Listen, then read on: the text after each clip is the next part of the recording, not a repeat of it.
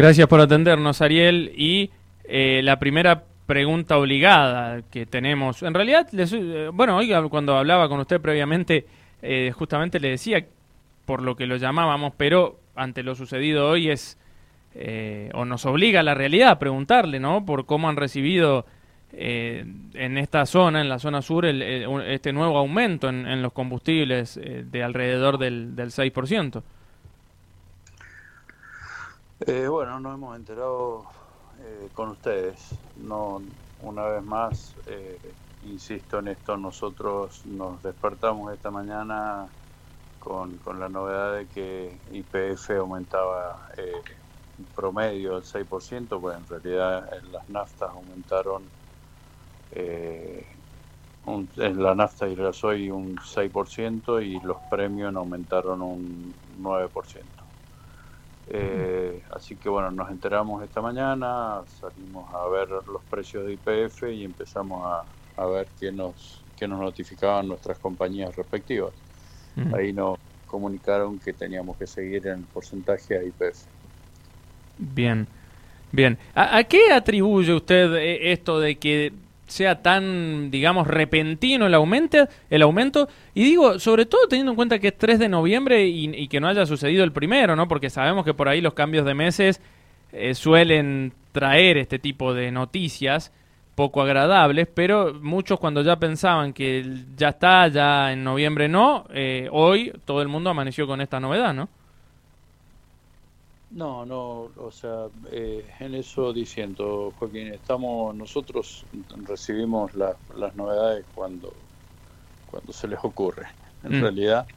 Y, y, esto, esto, nada, eh, eh, solo lleva a una actualización de, precios internacionales de valores de petróleo que, que, que, nada, que nos va a llevar a que seguramente esto no termina acá eh, aún eh, con el aumento de hoy seguimos en relación a, precios limítrofes eh, bastante atrasados. Así que no, no sería extrañar que tengamos alguna otra novedad en, meses próximos. Mm. O sea, usted dice que el precio de la nafta en Argentina está atrasada en comparación con países limítrofes, por ejemplo la nafta y el gasoil, sobre todo lo, el gasoil, eh, eh, absolutamente. Esto no, no, no tenés más que googlearlo para darte cuenta que un litro de diésel en, en cualquier lugar en Chile o en España o en Estados Unidos eh, cuesta el doble de lo que vale acá. Mm. que esto básicamente es así no los, combustibles nuestros son caros para nuestro poder adquisitivo, no son caros para lo que valen en el mundo. realmente el problema nuestro es un problema de poder adquisitivo, que es lo que te escuchaba hace un rato eh, lamentarte eh, enojado por, por, por, todo lo que nos está pasando con los, los aumentos que, que ocurren y que nadie se queja, que esto es lo que nos pasa a todos.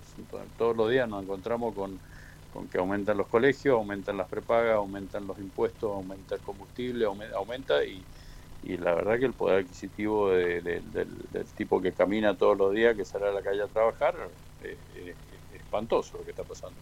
Mm. Ariel, eh, la consulta de mi parte es teniendo en cuenta lo que usted estaba eh, expresando con países limítrofes ¿Cuál sería eh, o cuál debiese de ser eh, el valor del, combustible que, corresponde? A ver, eh, teniendo en cuenta, estamos hablando de valor de combustible. Hago esta salvedad porque el combustible nuestro tiene más de un 50% de carga impositiva, ¿sí? de diferentes impuestos, así como la factura de la luz, te pones a desglosar, a desglosarla, te vas a dar cuenta que el 50 al 60% son eh, impuestos. Eh, desgraciadamente es nuestro eh, mal pesar de, vivir en Argentina. teniendo en cuenta valor solamente el valor de combustible, estamos por lo menos un 30 o un 40% por debajo de lo que vale el mismo producto en cualquier otro lado. Eh, y teniendo en cuenta esto, que la matriz productiva nuestra eh, no alcanza y que el 50 o el 40% del, del, del, combustible que se vende en la Argentina es importado, eh, bueno, nada, estamos haciendo, es un 2 más 2. En un, en un estado que cada vez cuenta con menos recursos, el, el, subsidio va a ir disminuyendo y por eso digo que seguramente alguna actualización más nos vamos a comer dentro de este año. Probablemente eh, cuando estemos, estemos bien entretenidos con el Mundial. Eh, esto, esto va a ocurrir porque, como te digo, el 40 o el 50% del combustible que se vende acá en la Argentina no es argentino, viene eh, de afuera. lamentablemente estando parados arriba del reservorio de gas y de petróleo más uno de los más grandes del mundo, estamos eh, importando combustible. Eh, esto implica que lo paguemos a precios importados y lo vendamos a eh, precios nacionales. Esto, este desfasaje es lo que está tratando de corregir el gobierno. Mm. Bien, estamos conversando. No tenemos combustibles también, ¿no? Aclaro, que tenemos el otro problema, que no, no existe el producto. O sea, si mañana tuviéramos una cosecha gruesa, nuevamente para levantar no tendríamos combustible y estaríamos mendigando un litro de gasoil para nuestros camiones o para nuestros tractores. O sea, se solucionó porque no hay porque no hay una, una demanda, no es porque el combustible alcance. ¿Entienden? Sí, sí. Eh, bien, eh, nosotros eh, dejamos de tener el la demanda de la cosecha gruesa y del, tener que llevar esa cosecha a los puertos y entonces el combustible empezó a alcanzar para, para, para lo que para la demanda interna pero si, si mañana tuviéramos una demanda excedente no la podemos cubrir Bien, muy claro. Estamos conversando con Ariel Russo, delegado de la Asociación Mendocina de Expendedores y Naftas, eh, de Naftas y Afines. Exacto. Ariel, eh, bueno, y, a ver, ¿y cómo repercute esto en, en, ustedes, en los trabajadores de las estaciones de servicio? En definitiva, em, ya tienen experiencia, ¿no? Lamentablemente, a lo largo de los últimos años.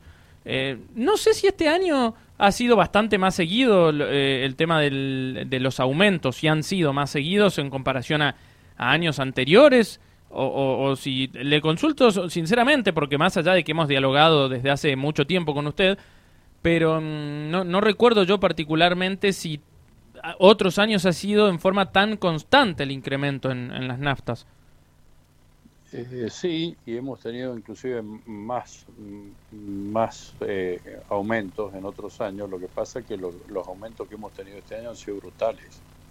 O sea, mm. un 9% en el aumento del combustible de los diésel, que son los que impactan directamente eh, en, el, en el transporte, en un país donde no existe otro medio de transporte que para llevar una bolsa de harina de una punta a la otra que un camión, eh, realmente eh, un 9% impacta directamente en, la economía. Mm. entonces sí, sí hemos tenido mayores o más progresivos una vez por mes. Como tendría, o sea, en realidad la corrección tendría, si estuviéramos en una paridad razonable, la corrección para arriba o para abajo, como ocurre en, Chile, por ejemplo, tendría que ser periódica, semanal, mensual, inclusive. Pero no es brutal.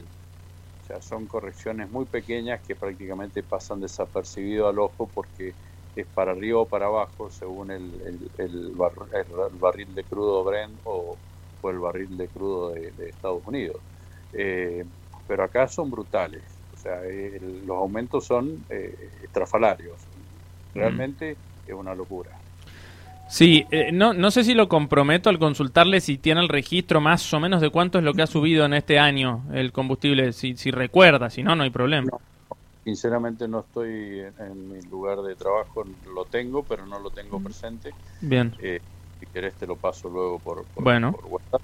Pero sinceramente eh, hemos tenido años de más de más movimientos, pero no tan no tan groseros, no tan no tan grandes. Bien, bien, bueno, eh, Ariel queda claro este tema, ¿no? Lamentablemente eh, obviamente complica también, me imagino, porque esto es una cadena, el, combustible aumenta en forma tan brusca como usted decía, la gente que hace, que usted lo ha dicho en otras oportunidades, la gente sigue echando mil pesos, no es que se carga por litro, carga por eh, lo que tiene en mano, con lo que puede pagar, digamos, y, y obviamente los sueldos de los empleados suben y la historia ya conocemos que se les complica el presente al, a, a, los que le, a los empleadores, digamos, también, ¿no?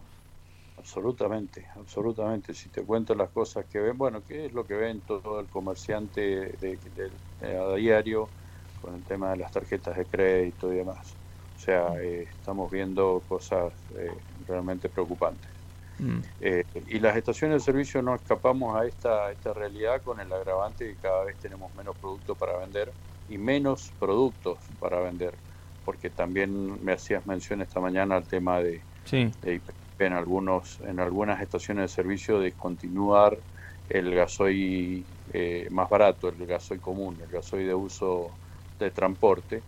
Eh, y esto es así, o sea, es una política comercial aplicada por, IPF, no acá en San Rafael, debo hacer la salvedad, eh, no acá en San Rafael, pero sí en Mendoza, en algunas estaciones de servicio del centro, directamente el gasoil común no les llega, les llega el, el Infinia, porque supuestamente la petrolera decide mandar ese gasoil a la periferia donde es necesario para el transporte. Pero esto no aplica tampoco como regla de, eh, básica porque sinceramente lo que hacen es seguir pupificando las estaciones de servicio. No tenemos posibilidad de vender un litro más de gasoil de lo que vendemos normalmente, eh, históricamente. Entonces no sé dónde está el gasoil sinceramente pienso que lo que está pasando es esto que te decía, que eh, o se está tratando de importar menos para gastar menos, o, no sé, porque la verdad eh, no, no hay gasoil para una demanda excedente. Hoy nos estamos arreglando porque el mercado está absolutamente deprimido y porque no hay, no hay una cosecha que atender, no hay una demanda turística de excedente, o sea, eh, no, puede ser que más adelante, cuando haya una demanda, como te digo, eh, mayor, eh, y bueno, volvamos a charlar de esto de que hay estaciones de servicio que se queden sin algún producto. Em, bien, y eh, lo mencionó, queda claro, en San Rafael por ahora hay gasoil común, pero no está exento el departamento de que en cualquier momento falte, en definitiva, por la política que están implementando a la cual usted hacía mención, ¿no? Sí, es una política a aplicar por IPF que seguramente la pueden llegar a aplicar las otras compañías. Eh, IPF, tengamos en cuenta que tiene el 70% o casi el 70% del mercado y por eso eh, es la primera en reaccionar o la primera en tomar este tipo de medidas. Pero bueno, en San Rafael por ahora eh, seguimos contando con los cuatro productos básicos en todas las estaciones de servicio no así en la ruta o no así en la, en la, en la, en la ciudad de Mendoza, así que bueno, eso lo tengan en cuenta los automovilistas cuando salgan a las afueras. Bien, entonces nos preparamos porque próximamente se puede venir otro aumento. Eh, mm, sí, eh, la, la, lo que nos bajan a nosotros la petrolera y también inclusive de parte de las cámaras lo escuchamos en las cámaras, en las reuniones con, el gobierno, es que el combustible sigue atrasado. Así que, eh, como vamos a estar entretenidos mirando el partido de, fútbol, vamos seguramente vamos a tener alguna novedad. Ariel ha sido muy amable, que tenga buenas tardes. Gracias a ustedes por llamar. Ariel Russo, delegado de AMENA, Asociación Mendocina de Expendedores de Nafta y Afines.